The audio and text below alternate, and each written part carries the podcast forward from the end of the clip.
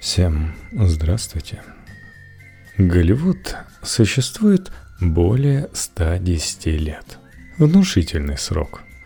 Но складывается впечатление, что второй век станет для него последним. Голливудское кино исчезает прямо-таки на глазах. По крайней мере, в традиционном виде – в общем, давайте я вам расскажу, как самая большая киноиндустрия в мире пришла к крупнейшему кризису идей в своей истории. Краткая история падения Голливуда. Как началась революция в американском кино и почему 2000-е его добили. Текст Ивана Ифанасьева для Knife Media. В 1898 году – Американский флот захватил испанские океанские владения возле Кубы, и началась война между державами.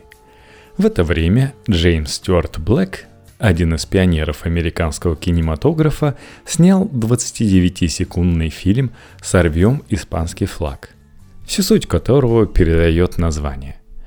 Таким простым пропагандистским фокусом Штаты как бы заранее заявляли о будущей победе. 1908 год. Томас Эдисон, изобретатель кинематографа, организовал трест, монополизировав все кинопроизводство. Те, кто не входили в организацию и не платили налог за пользование эдисоновским патентом для демонстрации фильмов, кинетоскопом и его аналогами, оказывались вне закона – Студии, отказавшиеся повиноваться, рисковали быть разгромленными. Их владельцы боялись преследований. В итоге независимые кинематографисты бежали на западное побережье. Теперь вы понимаете, почему и как выходцы с востока США, спасаясь от агрессивного вмешательства монополистов, создали Голливуд. Ну и кто стал более успешным – на такой почве логично начинает снимать довольно воинственные кинокартины.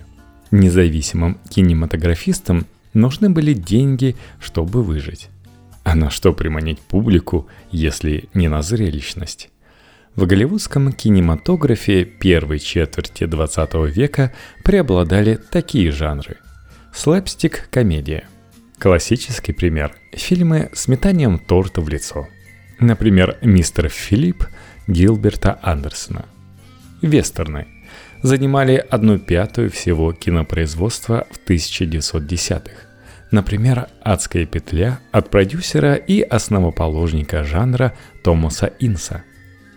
Мелодрамы, где мужчины играли доминирующую роль. Например, в фильме «Ягненок» 1915 года герой проходит путь от стеснительного молодого человека, пасующего перед собственной невестой, к участнику Мексиканской революции. В финале он получает заслуженную награду – прекрасную Мэри, которую он спасает из плена благодаря своей спортивной ловкости. Особняком стоит Дэвид Уорк Гриффит с его знаменитым фильмом «Рождение нации» 2014 года – эта картина стала настоящим кассовым хитом. Хотя сейчас за подобное режиссера просто распяли бы на самом высоком из голливудских холмов.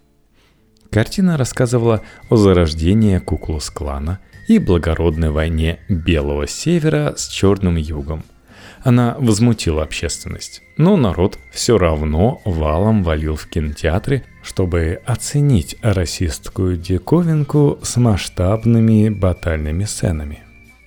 Так, с самого рождения американского кино завоевывать и побеждать стало его главной задачей, что в производстве, что в сюжетах самих фильмов. В 1920-е годы появилась система звезд – Продюсеры находили и взращивали потенциальных хитмейкеров, актеров и актрис журнального стандарта красоты, которые воплощали в себе классические архетипы общественного сознания. Мужчины в большинстве своем статные красавчики с благородными чертами лица. Гарри Купер, Джеймс Стюарт, Кирк Дуглас. Женщины – утонченные дамы с обложек, с осинными талиями и нежными голосами. Джон Фонтейн, Вивьен Ли, Рита Хейворд. Мужские персонажи должны были воевать и править. Женские – обеспечивать надежный, а главное красивый тыл. К 1950-60 годам с осмыслением последствий Второй мировой войны сложились основные сюжетные схемы, которые стали золотым стандартом голливудского кинематографа. Их можно условно разделить на семь категорий. Фильмы об обретении идентичности, рассказывающие о становлении рядовых американцев, достижении американской мечты и успешной борьбе за свои идеалы. Жанры – исторические костюмные фильмы, боепики и производственные драмы. Такие как «Гроздья гнева» Джона Форда, «Гигант» Джорджа Стивенсона и «Лучшие годы нашей жизни» Уильяма Уайлера. Фильмы о завоевании сердца прекрасной дамы, которая мечтает о вечной любви. Жанры – мелодрамы, комедии, мюзиклы и костюмные драмы – такие как «Магазинчик за углом Эрнста Любича», «Моя прекрасная леди» Джорджа Кьюкора и, конечно, «Унесенный ветром» Виктора Флеминга. Фильмы об абсолютной победе над внешним и внутренним врагом. Жанры – исторические военные фильмы, шпионские и политические триллеры – такие как «Африканская королева» Джона Хьюстона, «Касабланка» Майкла Кертиса и «Паттон» Франклина Шефнера. Фильмы о столкновении белого маскулинного мужчины с реальным злом, зачастую в связке с роковой женщиной.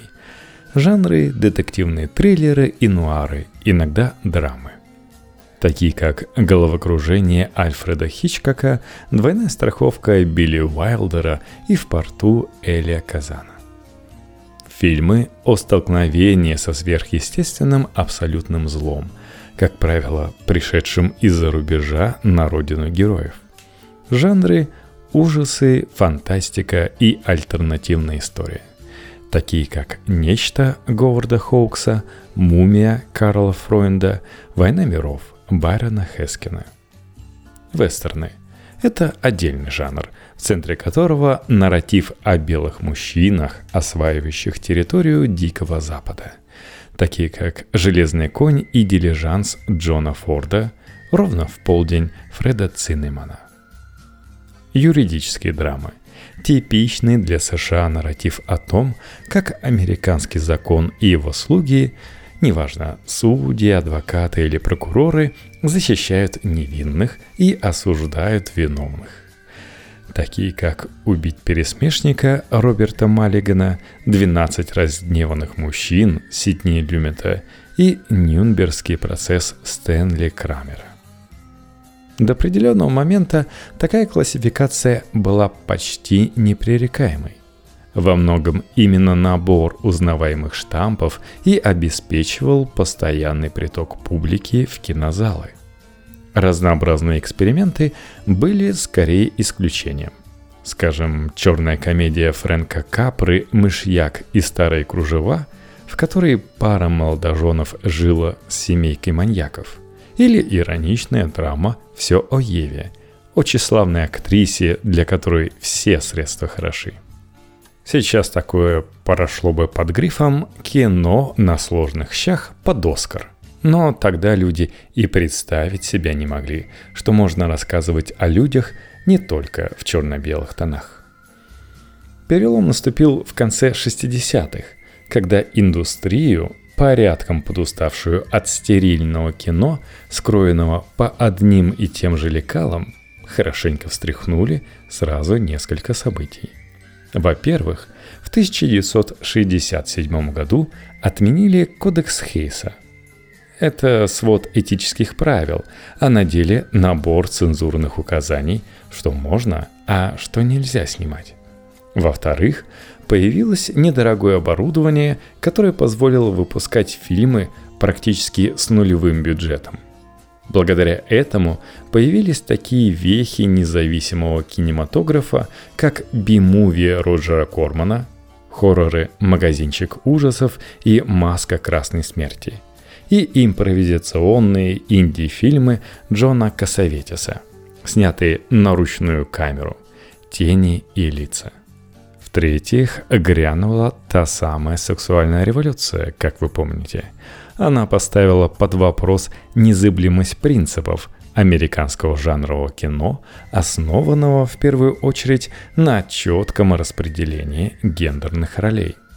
Скажем, в фильме 69 года «Полуночный ковбой» Джона Шлизингера главными героями были неудачник Джо – Джон Войт и мелкий мошенник Раца Дастин Хоффман. Джо хорохорится, носит ковбойскую шляпу и вообще показывает себя настоящим мачо. Но оказавшись на улице, становится проститутом, обслуживая в основном мужчин. Парадоксальный для такого фильма кассовый успех лишь подтверждал, что людям надоели сюжеты о красавчиках, завоевывающих мир, и моделях, прикрывающих в тылу их могучую спину. Можно сказать, что «Полуночный ковбой» стал предвестником слома традиционных клише в жанровом кино, доказательством того, что они потихоньку теряют популярность, а люди хотят новых типажей на экране.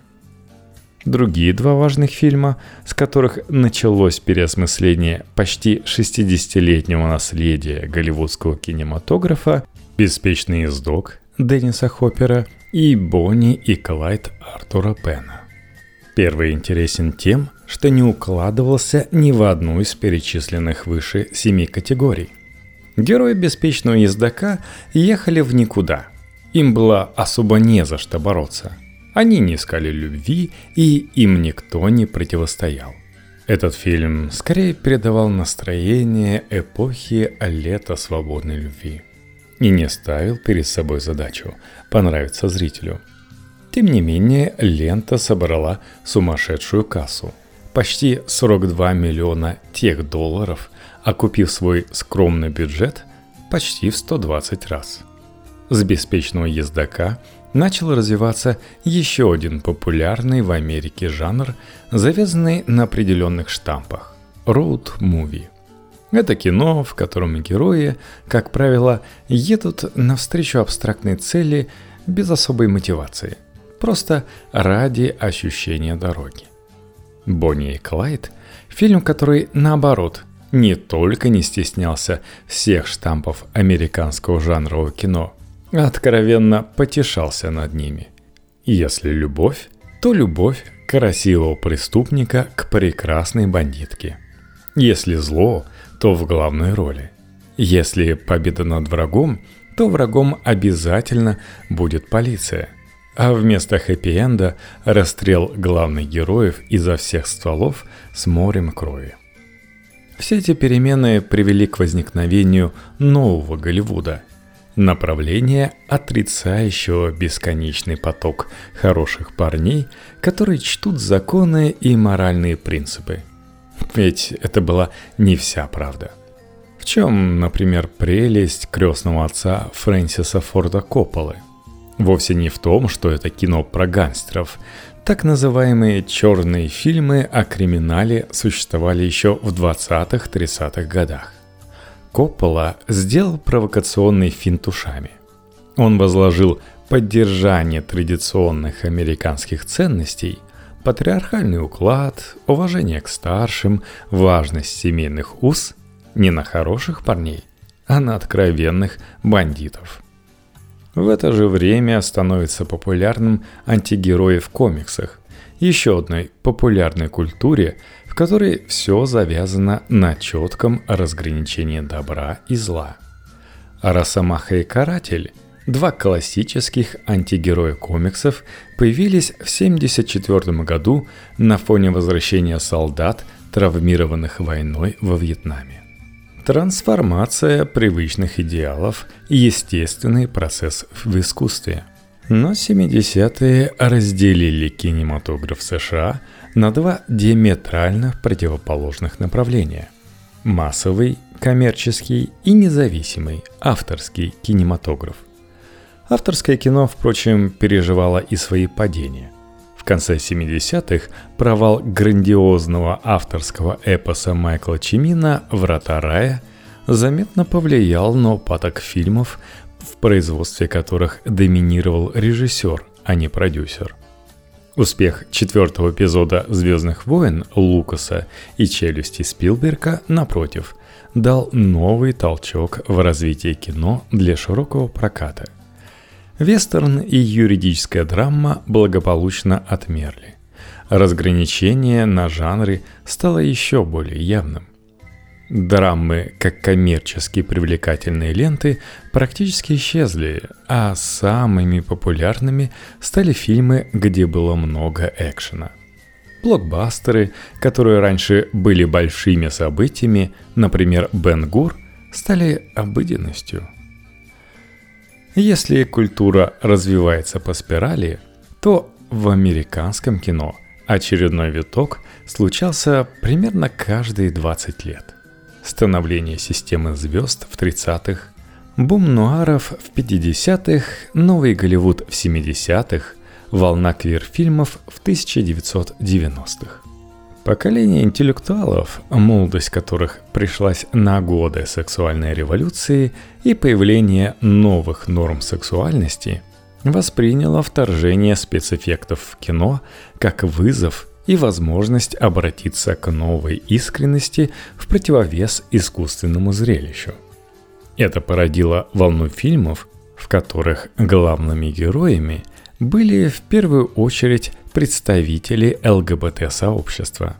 До этого в консервативном американском кино они почти не были заметны.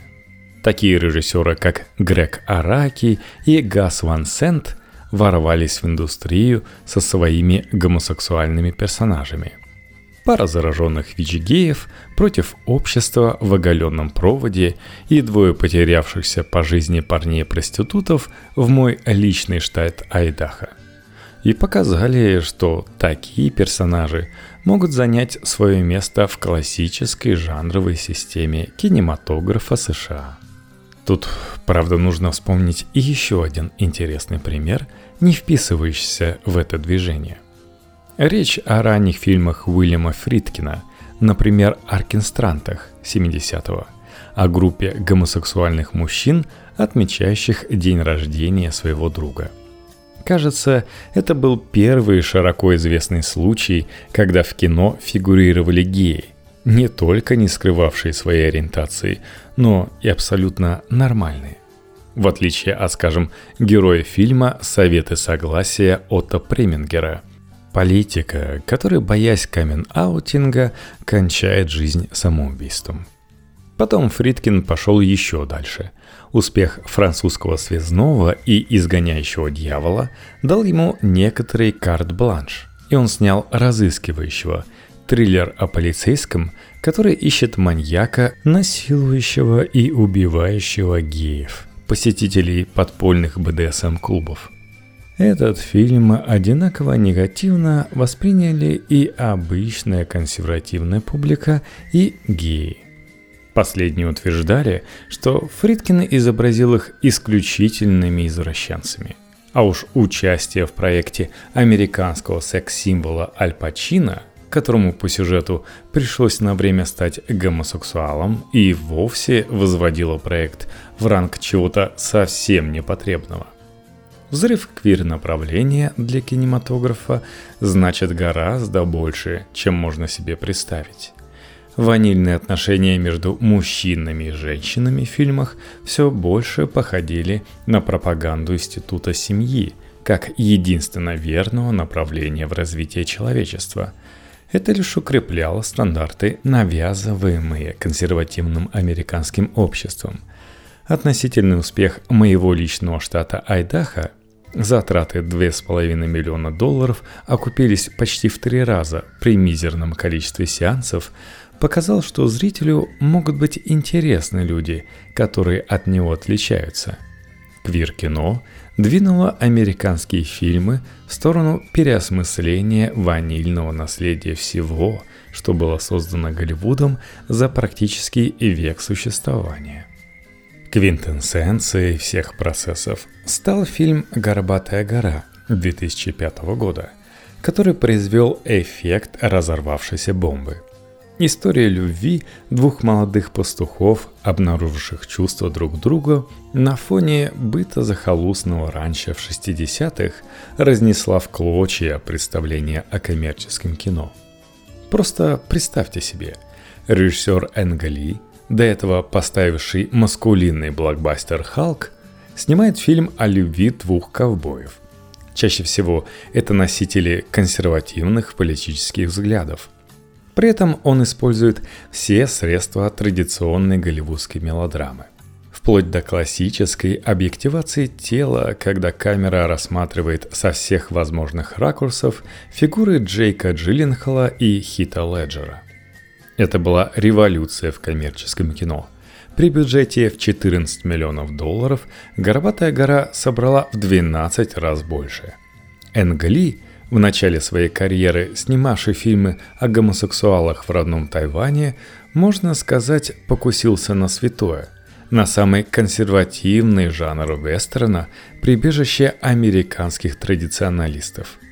Конечно, несмотря на ковбойские шляпы, «Горбатая гора» никакой не вестерн. 2000-е вообще стали временем, когда впервые за долгое время бок о бок с блокбастерами вроде «Железного человека» шли фильмы Тода Хейнса «Меня здесь нет» и Билла Кондона «Кинси». Стройная система голливудских взглядов рушилась. Оскар 2000-х вообще был на грани нервного срыва. Эта премия – идеальный маркер изменений в сообществе США – по результатам которого можно видеть, как меняются взгляды. 2005 стал годом, когда на главной американской киноцеремонии было представлено сразу несколько фильмов о проблемах ЛГБТ. Помимо «Горбатой горы» номинировались драма о гей-иконе американской литературы «Капоте» и грустная комедия «Трансамерика» о трансгендерной женщине, которая пытается подружиться с сыном, о существовании которого она и не подозревала. Другая веха в истории церемонии Оскара – награждение Кэтрин Бигелоу в 2010-м. Впервые награду за лучшую режиссуру заработала женщина, до этого ее получали только мужчины. Но важно не только то, кому дали статуэтку, но и за что – Дело в том, что с повелителем бури Кэтрин Бигелоу ступила на, как раньше считалось, мужскую территорию. Историю о сапере, который относится к обезвреживанию мин в Ираке как к азартной игре, затрагивала типично мужские, точнее патриархальные темы. Уважение к старшим, в том числе по званию, физическое превосходство над соперником – главенство авторитета в армейской среде. Помните, кстати, что необычного было в том награждении? Во-первых, фильм Биглоу получил столько же номинаций, 9, сколько и «Аватар», снятый ее бывшим мужем Джеймсом Кэмероном. После их развода в 1991 году злые языки говорили, что карьера Кэтрин – уже тогда успевший снять несколько небезынтересных фильмов, загнется. Во-вторых, когда наступила на территорию мужского кино с драмой про советскую подводную лодку К-19, критики кричали, что женщинам нечего делать в военном кино. Пусть, мол, снимает свои мелодрамы и костюмные фильмы, как София Коппола. В-третьих, Биглоу не только сняла военный фильм, номинированный на Оскар. Она обошла Кэмерона, собрав шесть премий за «Повелителя бури» против трех у «Аватара». Показательно, что некоторые американские журналисты и после этого продолжали злословить, заявляя, что если бы Кэтрин не была такой горячей штучкой, не видать ей Оскара как своих ушей – но, несмотря на все трудности, это было официальное крушение запрещенных тем для женщин в кино. Сейчас все, что мы видели в 2000-х, расцвело пышным цветом. Достаточно посмотреть на то, как поменялись списки номинантов и лауреатов Оскара за последние пять лет. В 2018-м лидером по количеству номинаций и полученных премий стала форма воды Гильермо Дель Торо. Симптоматичная кинодекларация прогрессивистских взглядов – Фильм в гротескной сказочной форме препарировал все больные темы консервативного общества. Ненависть к иным, антисемитизм, гомофобию и, конечно, права женщин. И показывал, что те, кто кажутся чудовищами, не всегда такие на самом деле. В 2019 году лидером стала «Богемская рапсодия», Кино довольно слабое и консервативное в плане выделки, но ставшее кассовым хитом. Хотя бы и рассказывало в том числе о гомосексуальности иконы музыки Фредди Меркьюри. И при этом оно было воспринято крайне положительно. Будто продюсеры обеспечили ему безопасный камин-аут, пользуясь тем, что о покойниках, тем более о великих, либо хорошо, либо ничего – а уж что касается фильмов, затрагивающих расовые проблемы, то тут наберется материала еще на один выпуск подкаста. Достаточно сказать, что вполне классическая в плане исполнения «Черная пантера» стала первым кинокомиксом, номинированным в категории «Лучший фильм», просто потому что впервые выходила за рамки США, перенося фокус с Нью-Йорка на многострадальную Африку – это показывает в первую очередь стремление к глобализму и американского кинобизнеса, и американской политики в целом. Пользуясь авторитетом, они спешат отхватить лишний кусок от других регионов. Не зря в 2019 и 2020 годах в числе номинантов, а затем и лауреатов – на основные премии появилось сразу несколько представителей других стран. Мексиканская Рома, польская холодная война и южнокорейские паразиты. Впрочем, это не значит, что раньше в истории не было подобных примеров. Но когда Пон Чун Хо получил сразу четыре статуэтки, одна из которых ни разу не доставалась ни американскому фильму, лучший фильм – стало ясно, что кинематограф США испытывает явную нехватку своих классических нарративов и обращается к чужим, как будто присваивая себе часть их успеха в обмен на признание. Высокопарные драмы и душещипательные боепики о сильных характерах вытесняются фильмами самых низкопробных, как казалось раньше, жанров. Кроме кинокомиксов, Примером может служить сатирический фильм ужасов «Прочь» Джордана Пила, целиком основанный на высмеивании клише. Представить себе раньше комедийный хоррор на Оскаре? Да никогда. А многочисленные сиквелы к популярным сериям, пик которых пришелся на 2010-е. Посмотрите на эти нежеланные никем, кроме продюсеров, мертворожденные картины вроде ужасного «Крепкого орешка 5» 2013 и неудачного «Чужой завет» 2017 или кастрированного ребута «Хищника» 2018 Они громко говорят о том, что мы находимся на пороге очередного, на этот раз самого серьезного кризиса – голливудского кино – Бюджеты фильмов растут, но в пересчете на собранную прибыль легко увидеть, насколько привычные нам блокбастеры просели в сборах. Если «Форсаж 7» собрал в прокате почти в 8 раз больше своего бюджета, то «Форсаж 8» окупился менее чем в 5 раз, а «Форсаж Хопс и Шоу» менее чем в 4 раза. Люди устают от бесконечных сиквелов, но продолжают ходить на них, уже скорее по привычке. Авторитет классического американского массового кино неизбежно падает. Приемы производства традиционных голливудских грез больше не работают. Ключевые награды получают женщины, режиссеры ЛГБТ-фильмов и другие представители социальных групп, которых раньше не допускали до производства смыслов. Голливуд вырос на продаже идеалов. Нормальные герои, нормальные сражения, нормальная любовь, нормальные семьи. Но норма поменялась. На смену гендерным стереотипам пришла гендерная флюидность. Военный патриотизм вытесняется критикой колониализма. Вместо мужского взгляда появился феминизм. Да и герой уже не победитель, а такой же одинокий, неловкий и не блещущий красотой, как большинство обычных людей. Сможет ли традиционалистская махина быть убедительной, попытавшись захватить прогрессивную повестку – 2020-е начались с пандемии коронавируса и карантина, чуть не похоронившую всю дорогостоящую студийную систему. В то же время стриминговые сервисы Disney Plus и Netflix не только не пострадали, но и выросли. Disney Plus вот и до Чехии добрался.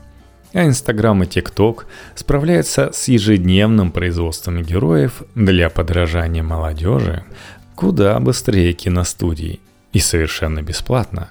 Вряд ли 2020-е станут ревущими для Голливуда.